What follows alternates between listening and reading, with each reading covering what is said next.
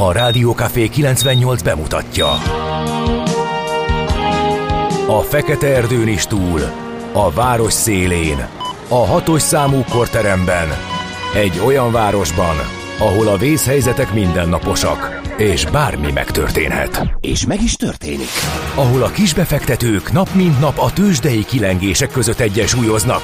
Egy eséssel már is megtörténhet a baj. Segítség! Csak négy doktoron múlik a biztos felépülés. Doktor urakat várják a négyes műtőben. Egy fáradt, de mindenre elszánt és profi csapat vigyáz az egészségre minden reggel. És kik ezek a kitartó szamaritánusok? Négy orvos, egy módszer és egy bögre kávé. Ács Gábor, Gede Balázs, Kantor Endre és Mihálovics András. A főorvosi szobából pedig Profit professzor adja a helyes diagnózist. Humor, emberi sorsok, közönséges balesetek és profi megoldások. Néha sürgősségi, néha félig zárt osztály.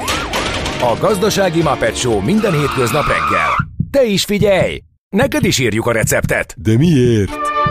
Ha nincs pénzed azért, ha megvan, akkor pedig azért. Millás reggeli. Egy kis kanállal minden reggel, és minden rendben lesz. A Millás reggeli főtámogatója a Schiller Flotta Kft. Schiller Flotta is rendtakár. A mobilitási megoldások szakértője a Schiller Autó tagja. Autók szeretettel. A műsor támogatója a CIP Bank, az online kisvállalkozói hitelajánlat készítő felület szolgáltatója. Jó reggelt kívánunk mindenkinek! Ez a Millás reggeli 6.33 van már. Május 4-e csütörtök a stúdióban Várkonyi Gábor. És Kántor Endre, aki a szokásosnál is jobbkedvű. I- Ez nem igaz, mindig ugyanilyen jókedvű vagyok. Nem. Van egy gomb rajtam. veled. Hon, Énekes, honnan gondolod? dalolászol, jó kedved van. Azért, mert az előző felvétel az egyik kedvenc zenekarom a Twiddle, és ö, az szólt, és ráadásul ez a szám a Beautiful egy új szerzemény, és tényleg arról szól, hogy szép az élet, úgyhogy próbáljuk meg ezt fejben tartani mindennek ellenére.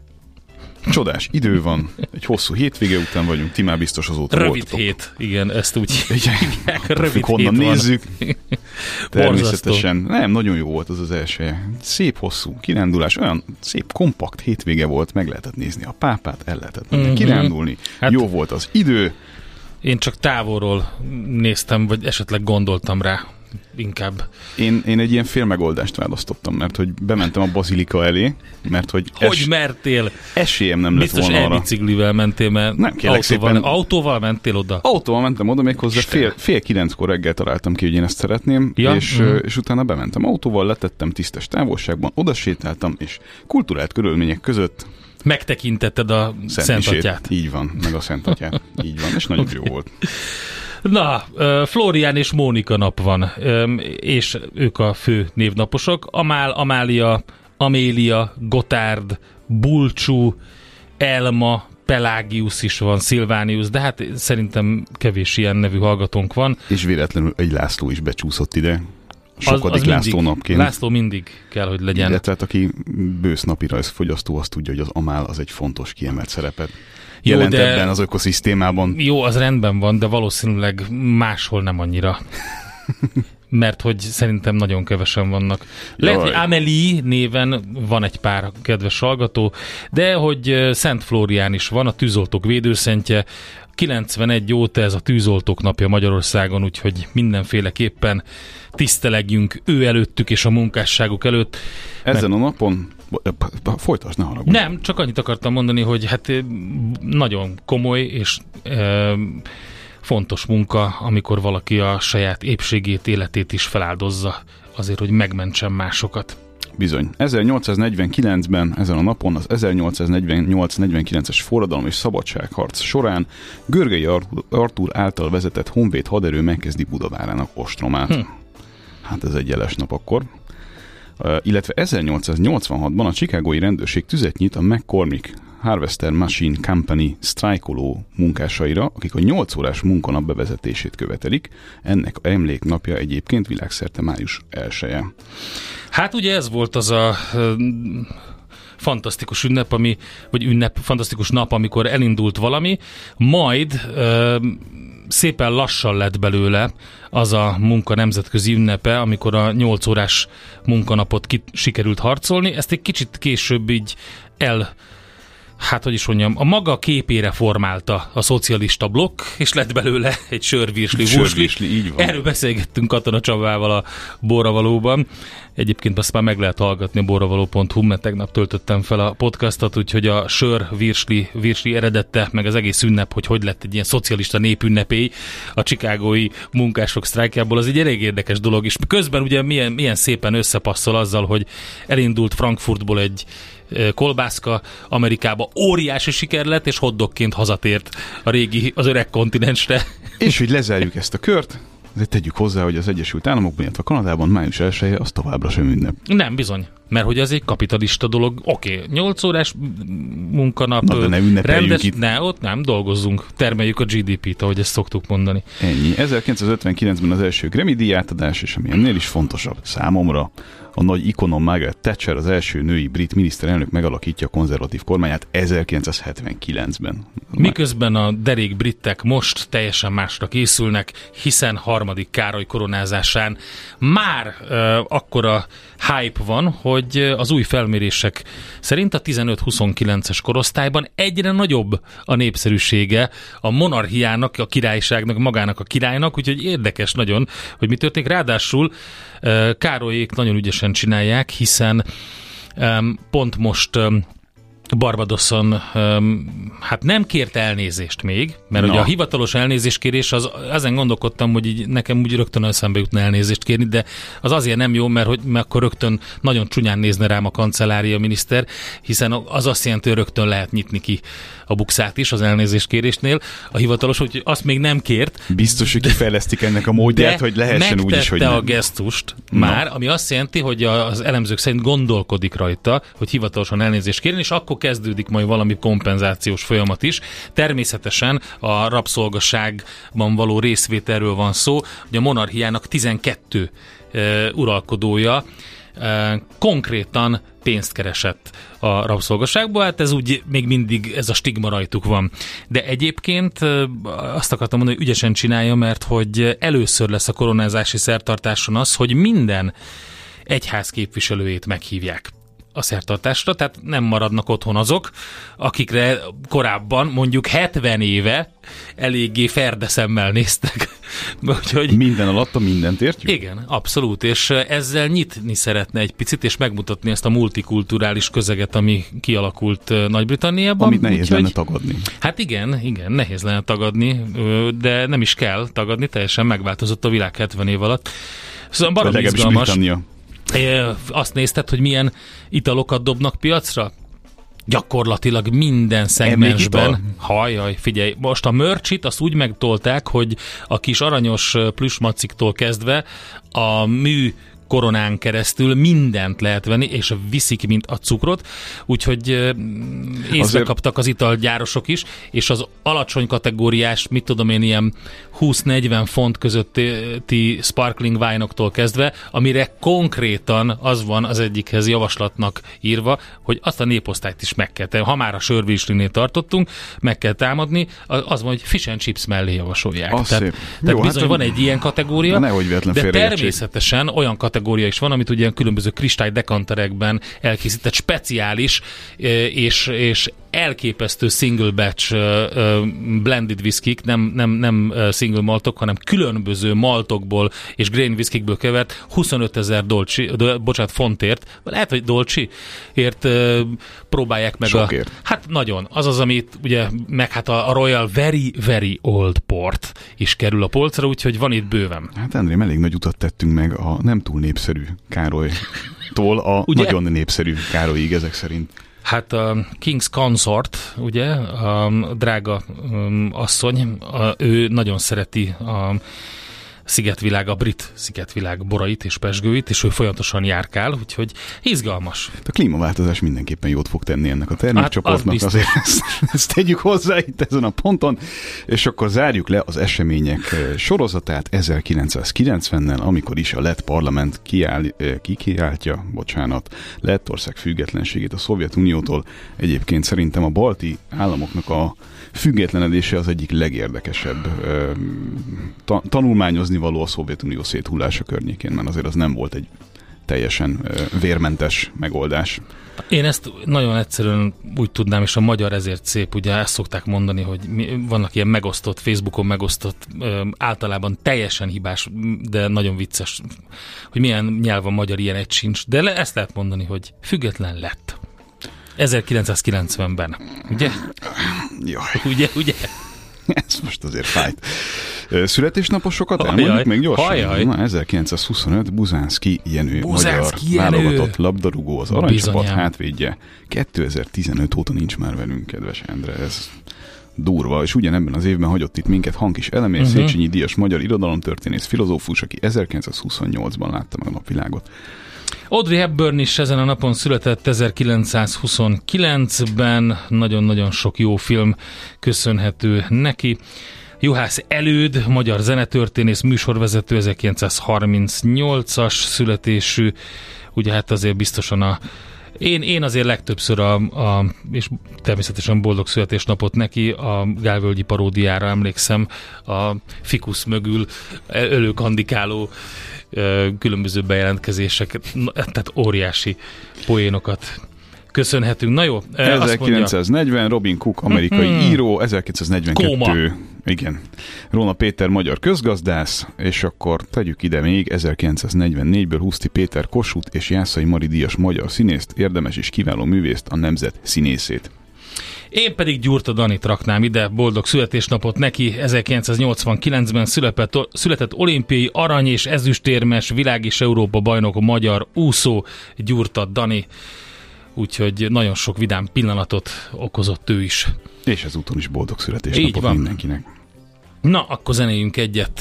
A check, check, check következik. Fel, felirat, felkiáltójel, felkiáltójel, felkiáltójel, ez a zenekar neve, de így kell mondani, hogy check, check, check. Ők hát ilyen, kemény, ilyen punk grunge bandaként indultak, és akkor utána az egyik tag azt mondta, hogy figyeljetek, miért nem játszunk olyan zenét, amire, Amit a millás amire jobban lehet táncolni. reggel hétkor. De jobban lehet rá táncolni. Ez volt a felállás, mert, mert vége volt azoknak a, azoknak a házi buliknak, amikor gyakorlatilag bementek, és mint ezekben a ház átalakítósokban lényegében az első lépést megtették az átalakítás, tehát lebontották a berendezést. De kevésbé lehet repogózni akkor, nem? És igen, de szerintem pogózni mindenre lehet. Minden esetre egy nagyon, nagyon kellemes nótával tértek vissza ők a, az egyik új lemezükön. A sötétség megszűnik, amikor megjelenik a világosság. A sötétség automatikusan megszűnik, amikor megjelenik a világosság. Millás reggeli. Na nézzük akkor a lapokat. Várja, Vagy azt kérdezi a hallgató, hogy én próbáltam, de erre hogy lehet táncolni. Szerintem lehetett. mindenre lehet táncolni, ne viccelj. Na, azért ez túlzás. Miért? Hát hogy lehetne mindenre? Mindenre lehet. Hát nézd csak meg ezeket, a, ahogy, ahogy indult az egész. Hát van egy csomó olyan népzene, amire nem gondolnád, hogy lehet egy, egy didgeridoo-ra elkezd Hát didgeridoo. Na hát arra lehet, akkor erre is lehet. De akkor inkább azt lehetne mondani, hogy annak ellenére lehet rá táncolni. Ja, értem. Igen, annak ellenére. Így van. Ha táncolni akarsz, táncolsz. Így van. Ezt um, szeretném Mijálovics Andrást is idézni, hogy ő nagyon szeretett volna néptáncolni mindig, de olyan nép nem volt, ahogy ő táncolt. Úgyhogy, úgyhogy úgy lehet rá. Egy személyes nép, Mijálovics nép. Eh, Lehet, hogy olyan színpad nem volt, ami elbírta volna, nem? Igen, hát akkor még nem volt ő olyan. Meg tankokon ugrándozott, úgyhogy... Hát Na nézzük. a gladiátorkodás tulajdonképpen táncolás. Így van, Karddal. így van, így van. Na, lapszemle, olcsóbb lesz a benzin, engem ez érdekelt. Helyes. Méghozzá péntektől 10 forinttal, úgyhogy aki éppen szeretne tankolni, az várjon még egy darab napot. Azt mondja, hogy kiderült, a magyar gazdagok is ráharaptak a 18%-os kamatot adó kis kapura, írja a portfólió reggeli cikkében. Márciusban gyakorlatilag véget vetett a kormány a Magyar Nemzeti Bank diszkont kötvényén keresztül 18% körüli hozamszerzési lehetőségnek, de amíg tartott, sokan igyekeztek kihasználni a lehetőséget, köztük a magyar privátbanki ügyfelek is. Erre lehet abból következtetni, abból a számsorból, amit az MNB közölt, és azt mutatja, hogy februárban több mint 15 milliárdnyi diszkont kötvény került a magyar háztartásokhoz, sőt vannak olyan hazai szereplők, akik valamilyen szinten továbbra is hozzáférnek ehhez az értékpapírhoz. Az nem egy rossz buli. Hmm. Mit gondolsz erről? Hát igen, igen. Ugye most mostanában megy körbe egy ilyen Facebookos cucc, hogy próbáltad-e már ezt az új fintechet, 12%-ot adnak, és így meg úgy, és Naponta.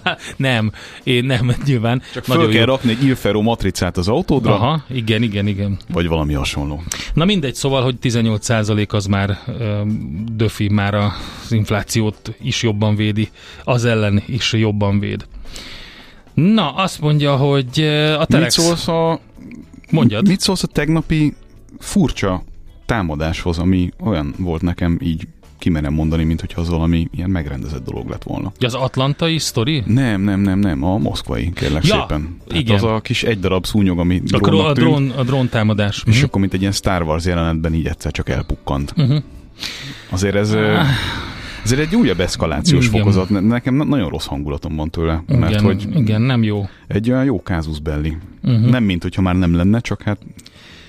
Szóval érted? Igen, nem, nem jó az ilyesmi, az biztos. Valami, valami rossznak az előjele. Legalábbis az én érzésem szerint biztosan, mert hogy, hogyha az oroszokról van szó, akkor valahogy lehet sejteni, hogy Igen. mindenhogy van, csak nem úgy, ahogy ők mondják. Ne akartam ezt a Telex cikket keresni. Ja igen, megvan. Csak akkor tudták meg, hogy mit művelt a politikus titokban évtizedekig, amikor meghalt, írja a Telex. Gerald O'Brien, az új-zélandi munkáspárt alelnöke volt. És mit művelt? ellenezte a vietnámi háborút, és csak a halála után derült ki, hogy gyerekkora óta egy különös világot a, alkotott magának. Ez így elég rosszul hangzik. Na jó, kezdjük előről. Úgyhogy, Kezdjük előről. Tehát mit nem tudtunk róla eddig? Hát sok, sok, sok mindenkit so, sok mindent nem tudtunk róla, de az, hogy a ház pincében megtaláltak valamit, amiről még a politikus özvegye a férje halála után nem sokkal agyvérzést kapott, Fausta sem tudott. O'Brien évtizedeken keresztül gyerekkora óta dédelgetett egy képzeletbeli világot, amihez térképeket, karaktereket talált ki és rajzolt meg. Több száz karakter találtak a fiókban, kidolgozott arcokkal, a papírdarabok hátuljára írt részletekkel, és csak néhány név a névsorból, tehát egy ilyen alternatív valóságot alkotott. Fidel Bistro, ö, harmadik Károly Skót király, E- E- Eskót király, Eszkót, Iszkósa nevű államot is ő találta ki. Szóval egy ilyen, egy ilyen érdekes, egy ilyen érdekes világba menekült el, amikor már nem akart politizálni, lehet, hogy ezzel ventilált. Erről jut eszembe.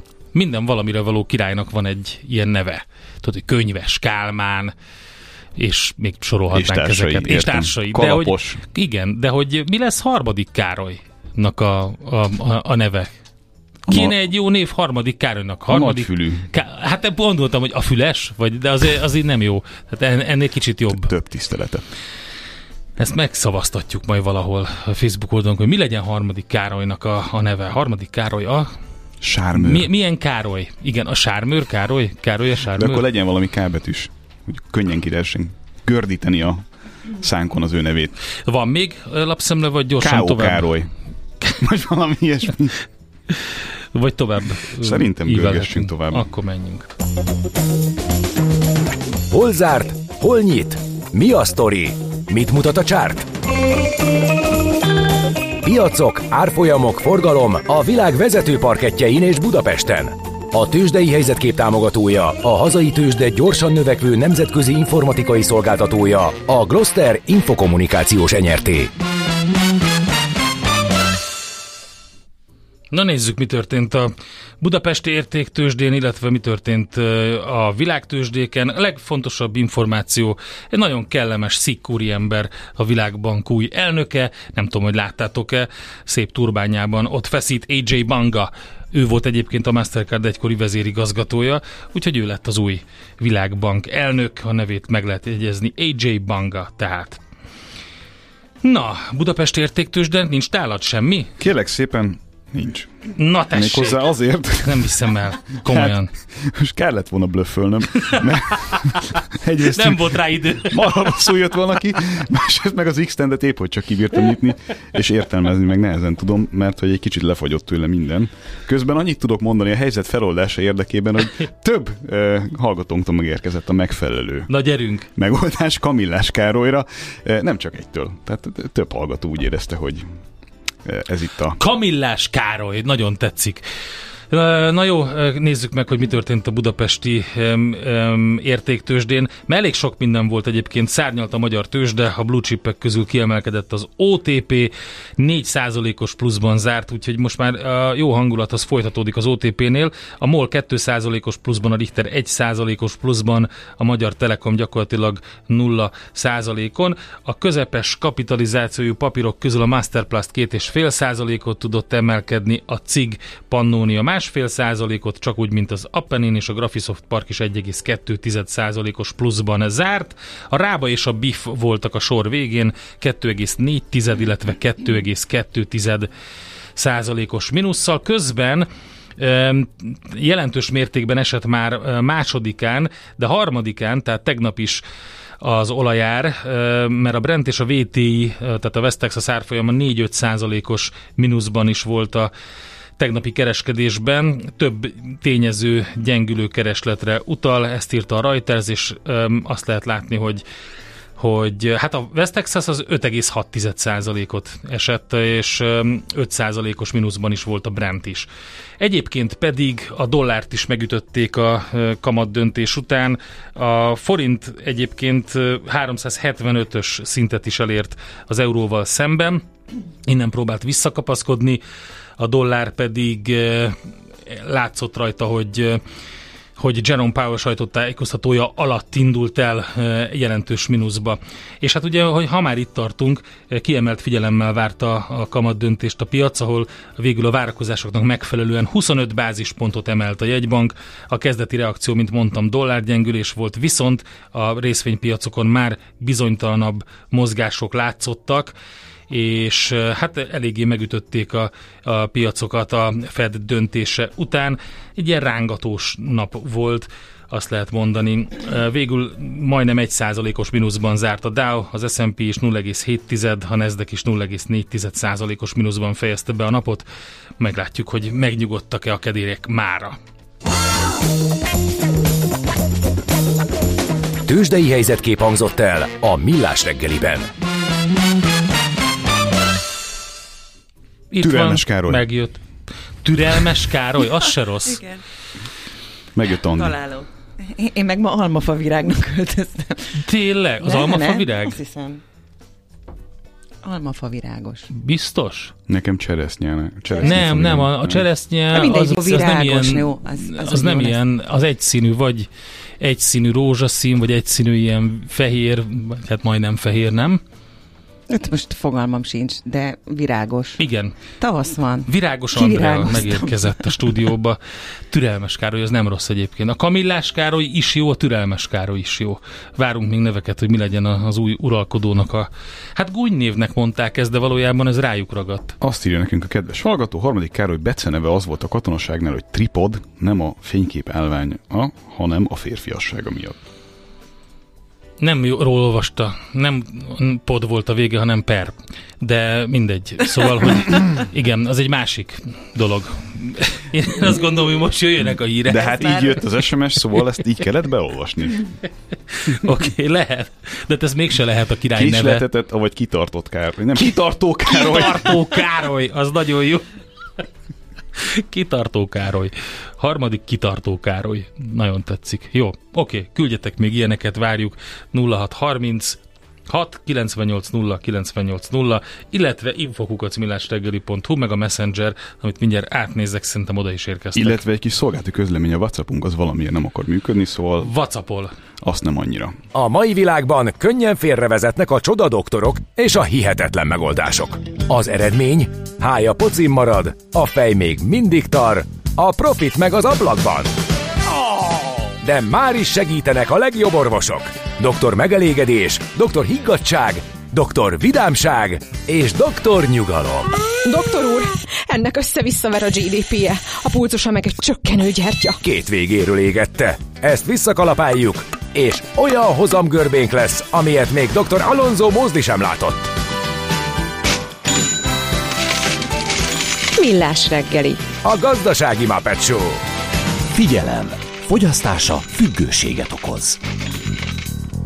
A Millás reggeli főtámogatója a Schiller Flotta Kft.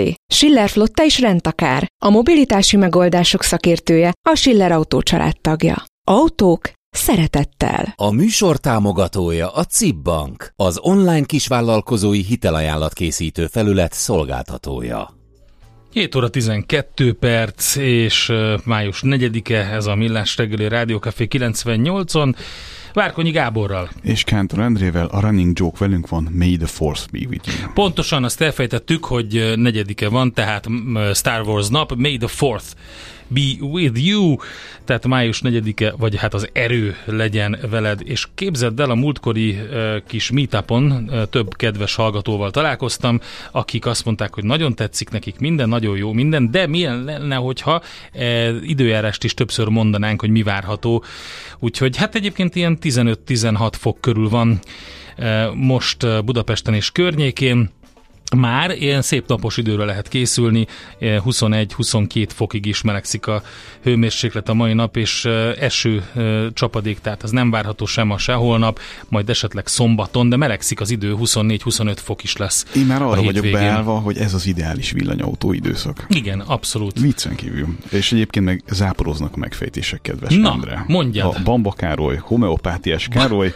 valamint Károly a, ló, a lófejű. Jó, de a körmönfont, Körmönfont Károly? Károly, Kamillás Károly és ö, a türelmes, vagy mi volt, kiváró? Kiváró Károly, igen. Kiváró Károly. Az nagyon jó volt. Egy kedves hallgatónk azt mondja, hogy zöldítő Károly is lehetne, mert Az hogy milyen? az jó is, igaz is, de röhögni is lehet rajta. Zöldítő Károly? Úgyhogy Hát eddig azért a kamillás vezet nálam, Kamillás Károly, igen, az, az erős. de van még. Harmadik Károlynak keresünk megfelelő nevet. Van még közel három ragadvány, órátok. ragadvány nevet. Úgyhogy Úgyhogy lehet húzzatok küldeni. bele. Alakul ez, mint púpos gyerek a prés alatt. Millás reggeli.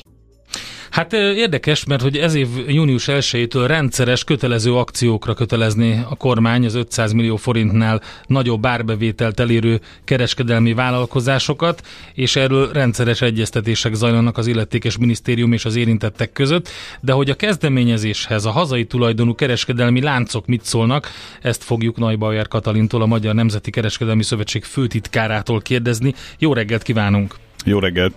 Jó reggelt kívánok, én is ön, önöknek és a kedves hallgatóknak is. Mit szólnak ehhez a kezdeményezéshez, a kötelező akciós kezdeményezéshez? Ugye egyrészt jól látszik, hogy a kormány feltett szándéka, hogy az infláció év végére egy számjegyűre csökkenjen, és ennek még azért nincsenek megnyugtató jelei az elmúlt hónapokban. Ugyan minimális mértékben csökken, de az élmiszerek tekintetében továbbra sem ad semmi nyugalomra és bizalomra okot, ezért a kormány június 1-től folyamatos és állandó heti váltakozású akciókkal próbálja ezt az inflációs törekvését elérni a kiskereskedelem segítségével, bevonásával. És itt pont ezzel van mindig a legnagyobb problémánk, úgy, mint a hatósági árnál is, hogy első pillanattól is azt kértük, hogy, hogy ebbe kötelezetté legyen téve nem csak a fogyasztó előtti utolsó láncem a kiskereskedelem, hanem minden érintett, aki az általási láncban tulajdonképpen az árakat képzi. Úgy a termelőágazat, mint a feldolgozóipar vagy a nagykereskedelmi cégek.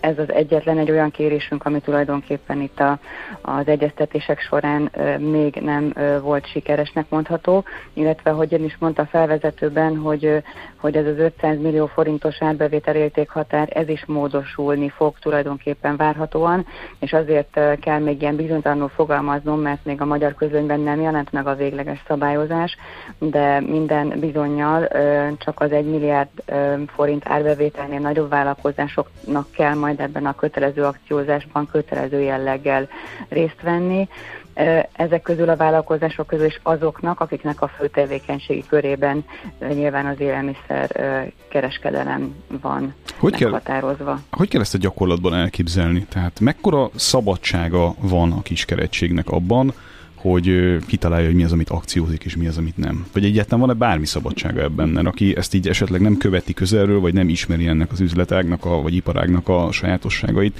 az nehezen tudja elképzelni azt, hogy egyszerűen rendeleti úton termékcsoportokat kijelölve kvázi akcióztatni kell egy kiskeretséget. Tehát mi, mi itt a szabad mozgás lehetősége ebben? Uh-huh.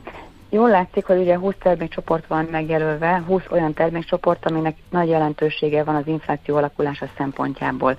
A statisztikai hivatalnál van egy olyan rögzített 1400 dologból, termékből, szolgáltatásból és hasonlókból álló a inflációs kosár tulajdonképpen, amelyből ez a 20 kijelölt élelmiszer termék nagyon komoly jelentőséggel bír.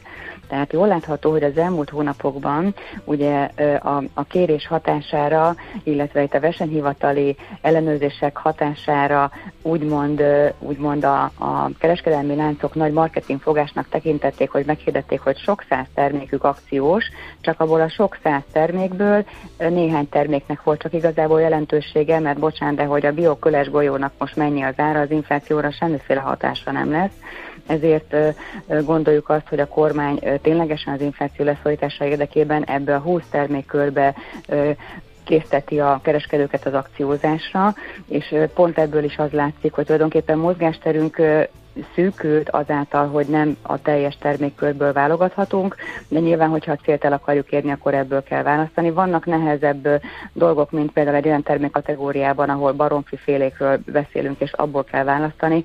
Ugye tudják a hallgatók is, hogy a hatóságjáras termékek még mindig velünk maradnak június végéig, így például egy, ugye a csirke mellé és a csirkefarhát továbbra is akciós, és hát csak néhány testája maradt annak a baromfinek, amit majd heti rendszerességgel felváltva tudunk akciózni, tehát pontosan emiatt vannak még tisztázandó dolgok, hogy a, hogy a szabályzat az valóban végrehajtható legyen, illetve fő célként eléri a célját, hogy tényleg csökkenjen az infláció. A magas infláció senkinek nem jó, tehát egy vállalkozásnál is ugyan az árbevételek nőnek, de nőnek a költségek is, gyakorlatilag nem látja tisztán a működésnek az eredményét a vállalkozás ilyen időszakokban, tehát mindenkinek az a célja, hogy ez a csökkenés végre bekövetkezzen, de azért is hangsúlyozzuk azt mindig, hogy mindaddig, amíg csak a kiskereskedelem lesz, tehát csak a jéghegy csúcsa lesz ebben úgymond megfogva, tehát csak mi nyomjuk le az árakat, de az összes többi szereplő, akinek beszállítónk, termelő vagy feldolgozóipar, hogyha ott az árak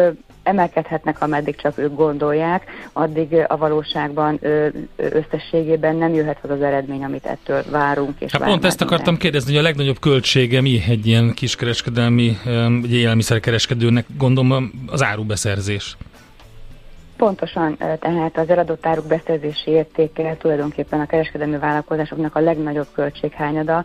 Ezt amúgy ö, ö, önálló tényezőként is tartjuk nyilván a könyveléseinkben, és a költségek ugye, a, ami az ár, amire az árésnek fedezetet kell ö, nyújtani, biztosítani, az minden olyan egyéb bérleti díj, logisztikai költség, marketing költség, számos olyan költség ö, nem személyelegű ráfordítások, tehát a bérek és minden egyéb közterhelyi, tehát mindennek ugye az árésre kell fedezetet nyújtani, nyújtani. Az eladott áruk beszerzési értéke, tehát a beszerzési érték az egy teljesen önálló kategória ebből, és ugye mi pontosan látjuk az elmúlt évben, hogy a beszerzési árak a mi irányunkba, kiskereskedők irányába emelkedtek oly mértékben, amit mi tulajdonképpen kénytelenek voltunk továbbhárítani a, a, a fogyasztók részére, és ezért alakult ki az a hangulat tulajdonképpen, hogy nyilván a vásárló velünk kiskereskedőkkel találkozik, nálunk szembesül ezzel a magas fogyasztójárral, de nem mi vagyunk az eredője, hanem a mi beszállító, beszállító partnereink, és ezért kell ezt az egész folyamatot rendszer szinten a termőföldtől rendezni.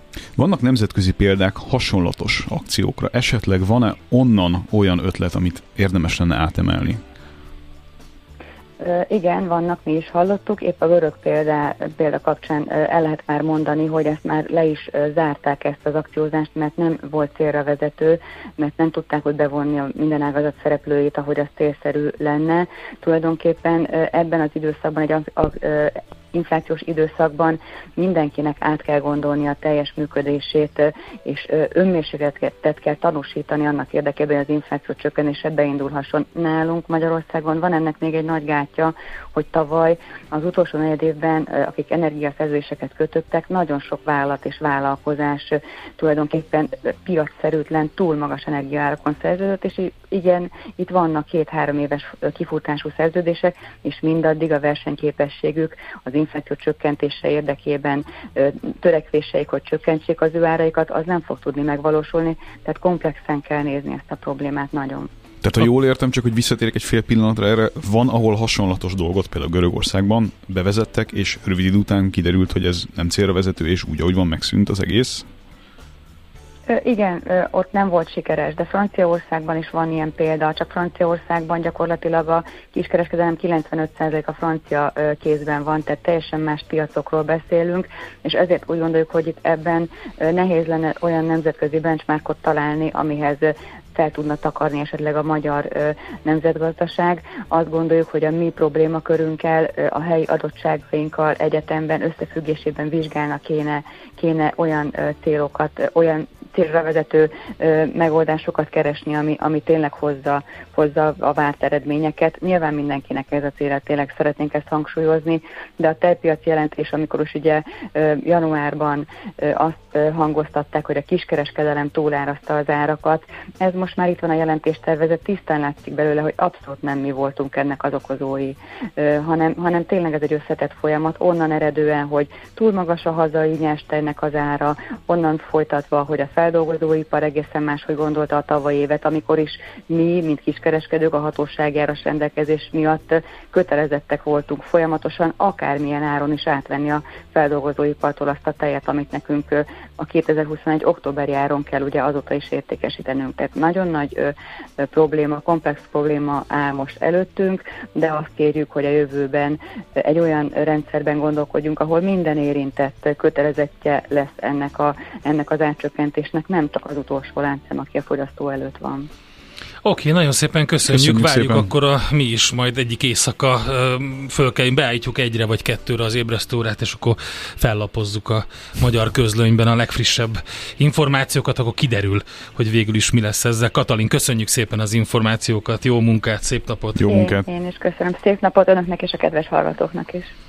Bauer Katalinnal, a Magyar Nemzeti Kereskedelmi Szövetség főtitkárával beszélgettünk, kötelező bolti akciókkal próbálnak ugye az infláció ellen harcolni, hogy ehhez mit szólnak a kereskedelmi szövetség, szövetségek, lehet így fogalmazni, mert többen is leültek tárgyalni a kormányjal.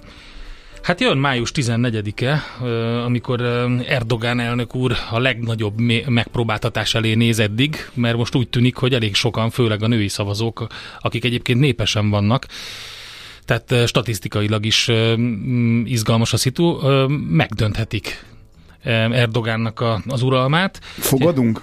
Mm, nem szerettek ilyesmiben fogadni, mert nagyon sokat lehetett olvasni, hogy ez nem a statisztikáról fog szólni, ez az egész. Minden Szerintem eset... ez egy, ez egy rettenetesen komplex ügy, és nagyon nehezen tudom elképzelni, hogy ez a messiás várás, ez, ez, ez valahogy működni fog uh-huh. a mhm. török politikában. Tehát hát figyelj! Ez egy rettenetesen kemény terep, nagyon-nagyon kemény, sok... túl sok minden történt politikában is, bel, bel és külpolitikában Magyarországon is, ami gyengítette az uralmát, úgyhogy nem csak a női szavazók vannak ott, hanem ott van a, a földrengés áldozataival kapcsolat, a földrengés kezeléssel kapcsolatos A sztori. szervezet jelentőségét a politikában sose becsüljük alá. Mhm. Nem közvéleménykutatást nyerünk, hanem szervezeti szinten kell neki menni, vagy nem neki menni Minden valaminek. esetre izgalmas.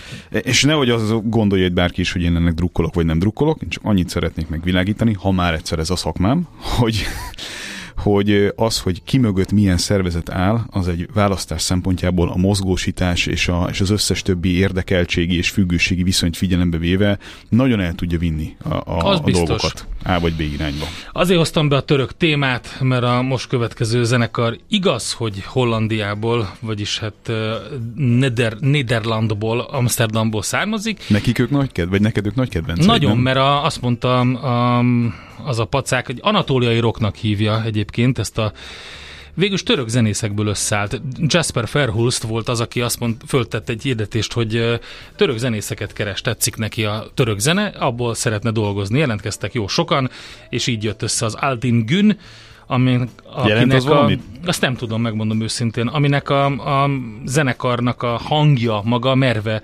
Tasdemir, egy nagyon-nagyon markáns, karakterisztikus front ember, front, front asszony, úgyhogy a török női szavazóknak.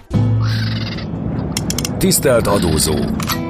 Megállapítás nyert, hogy az adózás rendjéről szóló többször módosított törvény, a továbbiakban ART, több paragrafusa is értelmezési nehézséget okoz önnek. E tényállás következtében az ART paragrafusaiban foglaltak nem segítenek önnek adókötelezettségei teljesítésében. Ezért megállapítjuk, hogy a Millás reggeli adózásról érthetően rovata önnek szól. Hallgassa figyelemmel!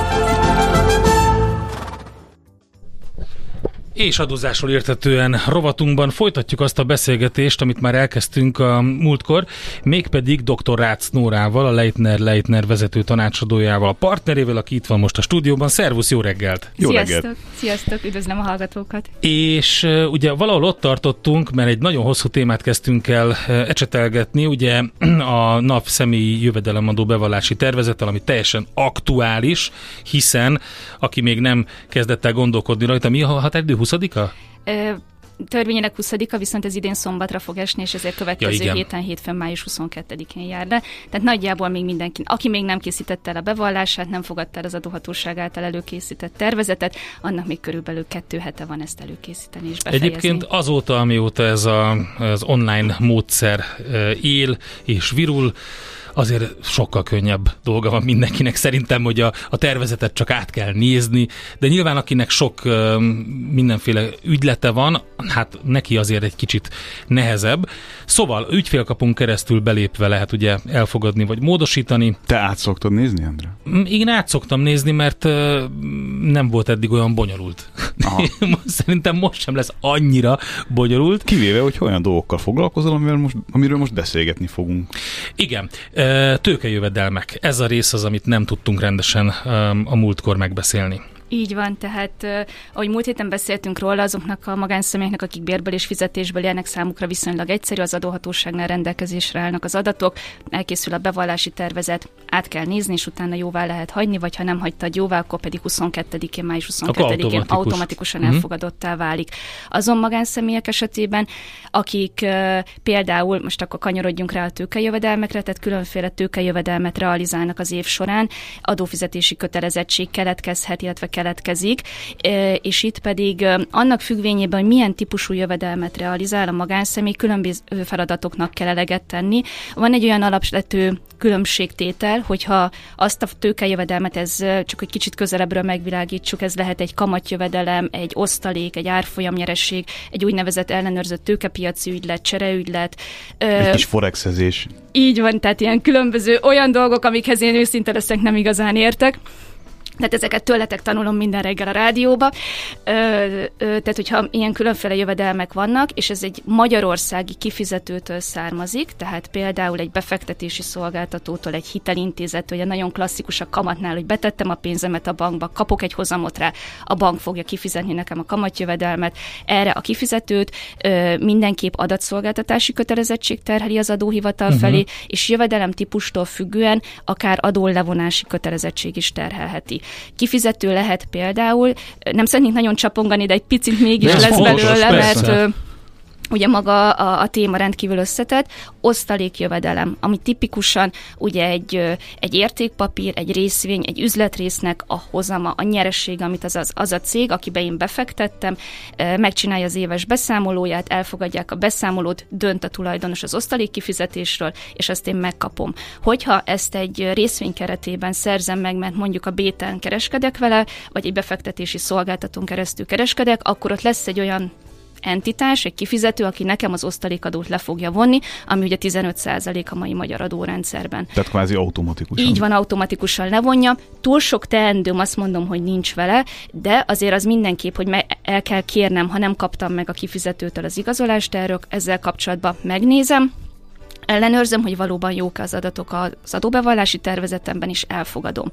Itt rögtön mondanék egy olyat, Ö, nem, egy kicsit később akkor inkább. Tehát ez, ez az osztalék. Ha én ezt az osztalék jövedelmet külföldről szereztem, tehát mert elképzelhető, hogy egy külföldi vállalkozásban van. Hát bizony, van egy jó pár olyan osztalék részvény, amit nagyon előszeretettel vásárolnak meg a befektetők a döntések előtt. Így van akkor, hogyha ezt nem egy magyar befektetési szolgáltatón keresztül veszem meg, mert ugye erre is van lehetőség, hanem én tényleg elmentem ahhoz a külföldi befektetési szolgáltatóhoz, vagy egyszerűen közvetlenül megvettem, akkor, akkor ott a helyi szabályokat is figyelembe kell venni, illetve nagyon sok egyéb tényező van, mert például meg kell néznem, hogy van azzal az országgal kettős adóztatás elkerüléséről szóló egyezményünk, vagy nincs. Akkor itt már rögtön két felé ágazik a, a, a potenciális kimenetele az adózásnak. Tegyük fel, hogy van kettős adóztatás elkerüléséről szóló egyezményünk, akkor az az egyezmény előírhat a forrásállamnak egy, levo- egy forrásadó levonási jogosultságot, tehát a, például 5-10 százalék, ez körülbelül itt mozog. Tehát ha én valahogy olyan országból szereztem, ahol 10 százalék forrásadót levontak, uh-huh. akkor nekem erről természetesen bevallást kell tennem, hogy megszereztem azt az osztalékjövedelmet, levontak 10 de még maradt 5 százalék, amit be kell fizetnem. Osztaléknál nagyon fontos, hogy szocio- szociális hozzájárulási adófizetési kötelezettség kötelezettség is felmerülhet, tehát ezt mindig meg kell vizsgálni. És akkor még, most csak az osztalékról beszéltünk, és gyorsan az órára pillantok, egy részvény után lehet ugyanakkor árfolyam nyerességem is. Tehát ez azt jelenti, hogy megvettem egy részvényt, értékesítettem, nyereséget realizáltam. Akkor ez az Adódik és... a kérdés, és mi van ellenkező esetben? Pontosan. Arról, hogy ut- utána beszélünk. És ez egyébként rögtön nekem is ez lett volna a következő gondolatom, ami nagyon fontos. Adott évi nyerességeket a veszteséggel szembe tudjuk állítani, árfolyam, árfolyamnál is. Osztaléknál ugye értelemszerűen ilyen nincs, mert vagy van osztalék, vagy nincs. És rögtön van egy al típusa az árfolyam nyerességnek, hogyha én ezt az értékpapírt, vagy tényleg köznapi szóval részvényt egy úgynevezett ellenőrzött tőkepiacon keresztül vásárolom. Nagyon összetett a szabályozása, és leegyszerűsítve EU-s ellenőrzött tőkéken, egéti állambeli tőzsdéken vásárolt részvényekről van szó, illetőleg olyan államoknak a tőzsdén, akikkel Magyarország egyezménnyel rendelkezik. Tehát most nagyon-nagyon leegyszerűsítettem, tehát szerintem a szakmabeli kollégák nem biztos, hogy örülnek, hogy én ezt ilyen egyszerűen fogalmaztam meg.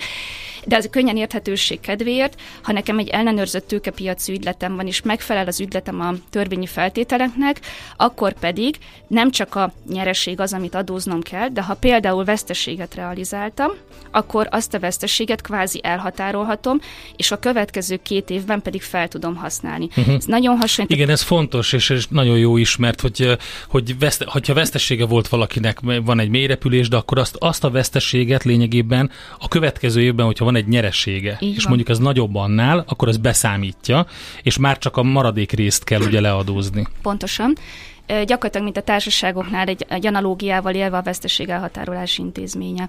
De ez csak az ellenőrzött tőkepiaci ügyleteknél van, illetve az úgynevezett kriptoeszközökből származó jövedelmek esetén, ha egy mondjuk azt, hogy mezei értékpapír kereskedéséből veszteséget realizáltam, akkor azutáni nincsen ilyen adókiegyenlítési lehetőség, amit köznapi szóval veszteség elhatárolásnak hívunk. Azt kérdezi a hallgató, egy érdekes felvetés, a NAV évek óta nagy számban próbálkozik azzal, hogy tőzsdei cégek osztalékja után szocót akar fizettetni. Azt mondja, az, azt mondja a hallgató, hogy ez gáz, a NAV nincs tisztában a saját szabályaival, vagy tudatosan csalni akar. Na ez mi? Nem, én nem gondolnám egyébként, hogy az adóhivatal csalna, tehát... Én se gondolom, csak ugye ez egy ilyen érthető, amit ír a, a hallgató, így reagáljunk van. erre valamit. Pontosan, mert az osztalék után felmerülhet szocó fizetési kötelezettség, ugye az, az, az osztalék az egy külön adózó jövedelem az SZIA rendszerében, és a szocó külön kiemeli, hogyha valaki osztalék jövedelmet realizál, akkor egy bizonyos értékhatárig, ez 2022-ben 4,8 millió forint volt, az alatt, tehát, bocs, kell megfordítom, tehát hogyha uh-huh. éves szinten a jövedelmem, a szocó köteles jövedelmem nem éri el a 4,8 millió forintot, akkor az osztalék után is kell mhm. szocót uh-huh. fizetnem, kvázi feltöltjük a szocó fizetési kötelezettséget a 4,8 millió forintos határig.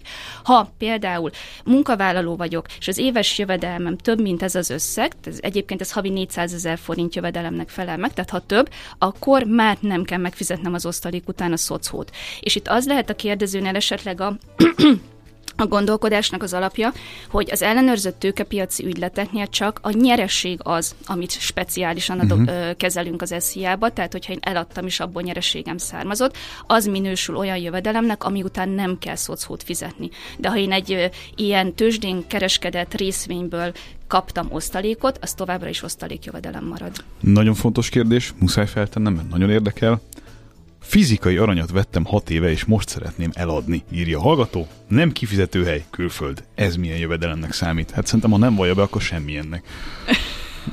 ez az első De jó tanács volt ez így a rádióban, 7.48-kor. De hát, igen, és reméljük, hogy az adóhivatal munkatársai is hallgatják. De nem, ez, most ez, ez egy életszerű dolog. Hát a fizikai aranyat veszel, és igazából az sehol nincs rögzítve gyakorlatilag, akkor... Ez, ez már egy... az egyének a felelőssége, igen, mondjuk nyilván. így. Tehát a maga a személyi jövedelemadózás az úgy néz ki, és én egyébként mind, nekem van egy pár alapelvem, amit követek, mert higgyétek el, egy jogszabály soha nem fogja tudni lekövetni az összes életbeli tényállás, Persze, ami, ami jöhet, tehát hogy itt szóba került ez a Forex, a Revolut az előbb. Nem, ezeket nem követi a jogszabály ezeket a technikai változásokat. Tehát ami nagyon fontos, a magánszemély minden jövedelme adóköteles. Ez az alapvetés. Hogy mi a jövedelem? Azt, a, azt már meg kell néznünk a jogszabályba. Tehát egyrészt van egy bevételem. A bevételnél is nagyon sok vizsgálandó szempont van. Mi a bevétel összege? Mikor szereztem azt a bevételt? Idegen pénznemben szereztem, akkor milyen árfolyamon váltom át? Akkor ad a lehetőséget arra a törvény, hogy levonjak belőle költségeket. Vannak olyan jövedelemtípusok, ahol levonhatok, lásd az árfolyamnyereség, amiről az előbb beszéltünk, van olyan, ahol nem vonhatok le költséget. Akkor utána keretkezik egy adó alap, utána még lehet, hogy lesznek mentességek. Ö, és ezután látom azt, hogy nekem kell adót fizetni, és milyen összegben. De a kérdező kérdésére válaszolva, hogyha ő vette x ér azt az aranytömböt, de most x plusz 100 ér adja el, akkor ez a 100 nyereség az nagy valószínűséggel adóköteles, és hogyha nem tudom besorolni speciálisan megnevezett kategóriába, akkor pedig van egy olyan aranyszabály a személyjövedelemadóról szóló törvényben, hogy akkor minden, amit nem tudok besorolni, az egyéb jövedelemnek minősül, ami egyébként úgymond a legkedvezőtlenebb adózás alá esik, hiszen a 15 hát, százalék szia mellett. ez a kedvenc jövedelmem az De itt egyéb. ez lehet bármi, egy, egy, ez, ez bármilyen értéktárgy lehet, amit vásárolt és később elad, tehát um, ugyanaz Ez a az ingóknak az adózása, pontosan az ingó, ingó értékesítéséből származó jövedelem, ahol szintén vannak olyan ö, fontos pontok, hogy vannak bizonyos mentes határok, tehát hogyha a nyerességem kevesebb, mint 200 ezer forint, akkor nem kell bevallani, erről pont a múlt héten beszélgettünk. Igen. Nóra, az a helyzet, hogy megint belét kell, hogy folytsuk a szót, mert Pedig ezt még érdekes, érdekes a téma, és úgy látszik érdekli a hallgatókat is, de minden esetre nagyon fontos volt az, amiket elmondtál, és hogy felhívtuk a figyelmet, hogy alaposan át kell nézni ezeket a, az előre kitöltött, automatikusan NAV által kitöltött bevallásokat, mert, mert például az osztaléknál akkor is ugye be kell vallani az osztalékot, hogyha ez már ugye automatikusan ele van vonva, illetve Pontosan, így úgyhogy ezt ugye attól függetlenül az igazolás kell, és nekem Így oda van. kell írnom. Tehát ugye ez is fontos. Oké, okay, hát nagyon szépen köszönjük, köszönjük, hogy itt jártál és elmondtad ezeket. Köszönöm szépen én is. Szép napot neked. Köszi. Dr. Rácz Nóra volt itt velünk, a Leitner Leitner vezető tanácsadója, partnere. A törvény által kiszabott adózásról értetően rovatunk hangzott el.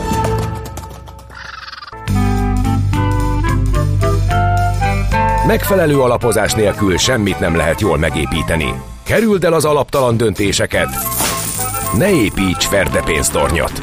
Támogasd meg tudásodat a Millás reggeli heti alapozójával. A vonalban itt van velünk Hosszú Ferenc, az OTP alapkezelő befektetési igazgatója. Jó reggelt, szervusz! Jó reggelt! Sziasztok, köszöntöm a hallgatókat. Na hát Fed ülés, ugye, az a legfontosabb talán, mert hogy Jerome Powell beszéde alatt is zajlottak az események dollárfronton.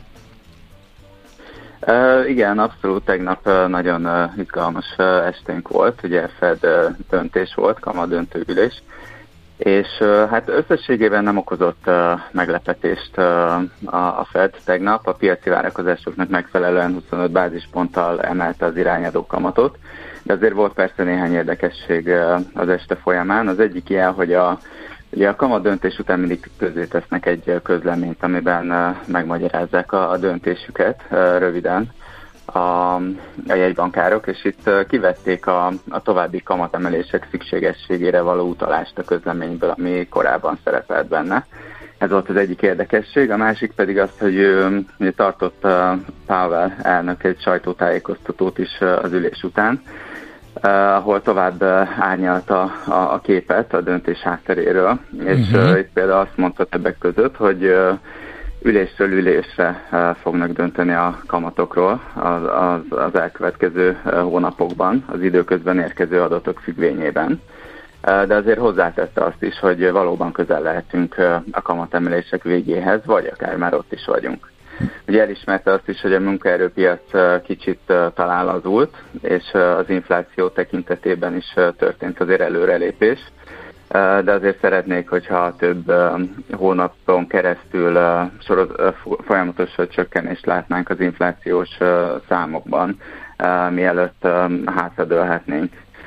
És ezen kívül, ami még egy nagyon fontos üzenet volt, hogy amit a piac áraz az év második felére, hogy már akár kamatcsökkentések is lehetnének. Erről a Pável azt mondta, hogy az ő előrejelzésük szerint nem lesz szükség, és azt is mondta, hogy nagyobb a valószínűsége a számításaik szerint, hogy az USA elkerüli a recessziót, mint hogy abba kerül az év második felében. Hogy áll mindezek ellenére, vagy mindezek miatt az arany? Az arany piaci befektetőknek is nagyon izgalmas 12 órájuk volt. Visszautalnék itt a, a hallgatótokra, aki a fizikai aranyról kérdezett Igen. az előző rovadban. Ő, ő már talán dörzsöli a, a tenyerét, mert azt láthatja, hogy éjszaka csúcs közelbe emelkedett az aranyára. Ugye nagyon magas szinteken vagyunk, 2000 dollár felett, már ugyan 2020-ban és 2022-ben is jártunk ilyen szinteken, de nem tudott itt maradni tartósan az aranyár. Úgyhogy most nagy kérdés, hogy, hogy, hogy most képes lesz rá. Ugye a, azért nem egy nap alatt jutottunk el ilyen szintekre, ennek, ennek azért már volt egy két hónapos előzménye. Ugye az arany sokszor biztonságos menedékként működik, és a nagyobb emelkedéseket általában valamilyen sok hatás váltja ki, ami lehet akár pénzügyi jellegű, vagy geopolitikai sok is. És most idén a március eleje óta tartó ralliban inkább ennek a pénzügyi jellegű soknak volt nagy szerepe, mégpedig az Egyesült Államokbeli Silicon Valley Bank csődjei, illetve a svájci Credit Suisse körüli problémák voltak. Megint előjött ez a menekülő, menekülő eszköz téma az aranynál? Ö, azért szükséges, tehát hogy a, azért az ilyen nagyobb emelkedéseknél, uh, ahogy mondtam, mindig van valamilyen, valamilyen sok. Viszont ugye az elmúlt években azt láthattuk, hogy van egy nagy megugrás az árfolyamban, idén ez egy 15 uh-huh. volt a márciusi lokális mélyponthoz képest, Uh, ugyanakkor nem tudott tartósan itt maradni az árfolyam. És Igen, most, érdekes, bocs, hogy közben nézem, hogy 6 hónap alatt én úgy látom itt, hogy 21 százalék, de hogyha három éves távlatban nézzük, akkor is 20 százalék körül van, tehát ez egy egész jónak néz ki. Uh, igen, abszolút, és most uh, talán uh, több tényező is adott ahhoz, hogy uh, hogy tartósan itt is maradjunk. Tehát ilyen lehet például a tegnapi uh, fedülésnek a, a végkicsengése vagy összességében az üzenete, mégpedig az, hogy a kamatemelési ciklus végéhez uh-huh. közeledünk. mert azért a történelmi példák azt mutatják, akár csak hogyha az, az ebben az évezredben látott példákat nézzük, hogy a kamatemelési ciklusokat követően jellemzően kamatcsökkentési ciklusok következnek, és ilyenkor kifejezetten jól szokott teljesíteni az arany. Tehát idén, az idei évezredben, vagy a mostani évezredben három ilyen kamatcsökkentési ciklus is volt, és mind a három esetben jelentős rallit mutatott ebben az időszakban az aranyára. Nagyon jó egyébként, hogy te ilyen évezredes távlatokban nézed a befektetéseket, már azon gondolkodtam, hogy ez me- megnyugtató. Egy, egy, be, egy befekt... Nem, tényleg nagyon jó. És egy, egy, egy szóra az ezüstöt, mert hogyha ha jól látjuk, akkor itt azért az ezüstnek is elég komoly, sőt, hogyha jól látom, akkor, akkor le is gyűrte az arany teljesítményben. És mindjárt jön a réz is. A réz az más, az uh, nem. Igen, igen, tehát az ezüst irányát tekintve azért nagyon hasonlóan viselkedik, mint az arany, csak jellemzően magasabb amplitudóval, nagyobb kilengésekkel.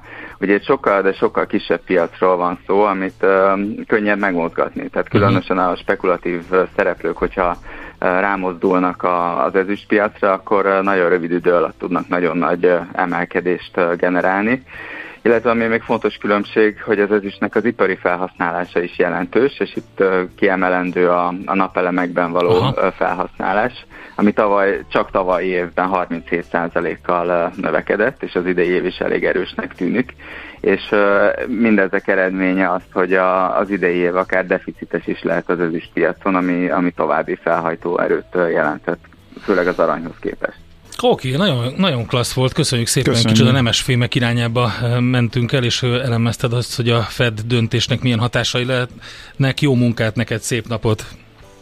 Köszönöm, szép napot nektek is, sziasztok! Hosszú Ferenccel beszélgettünk az OTP alapkezelő befektetési igazgatójával. A Millás reggeli heti alapozó rovata hangzott el. Helyez döntéseidet megfelelő alapokra. Czoller Andi már itt van a stúdióban, készül a legfrissebb hírekkel, információkkal. Miért nézel így rám, milyen morózusan? Hát néztél te már órára? Az elmúlt Igen, elnézésedet kérjük, olyan fontos volt, egyrészt um, jön ugye az eszi a bevallási határidő, az idő. és jön a... Jó, jó. Még nem, egy öt okay, perc. Nem, jó, nem baj. Oké. Okay. Nem. Akkor én befejeztem, most már te jössz.